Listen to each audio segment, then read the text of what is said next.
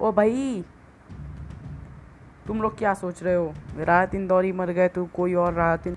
बहुत से लोग हैं इस देश में। और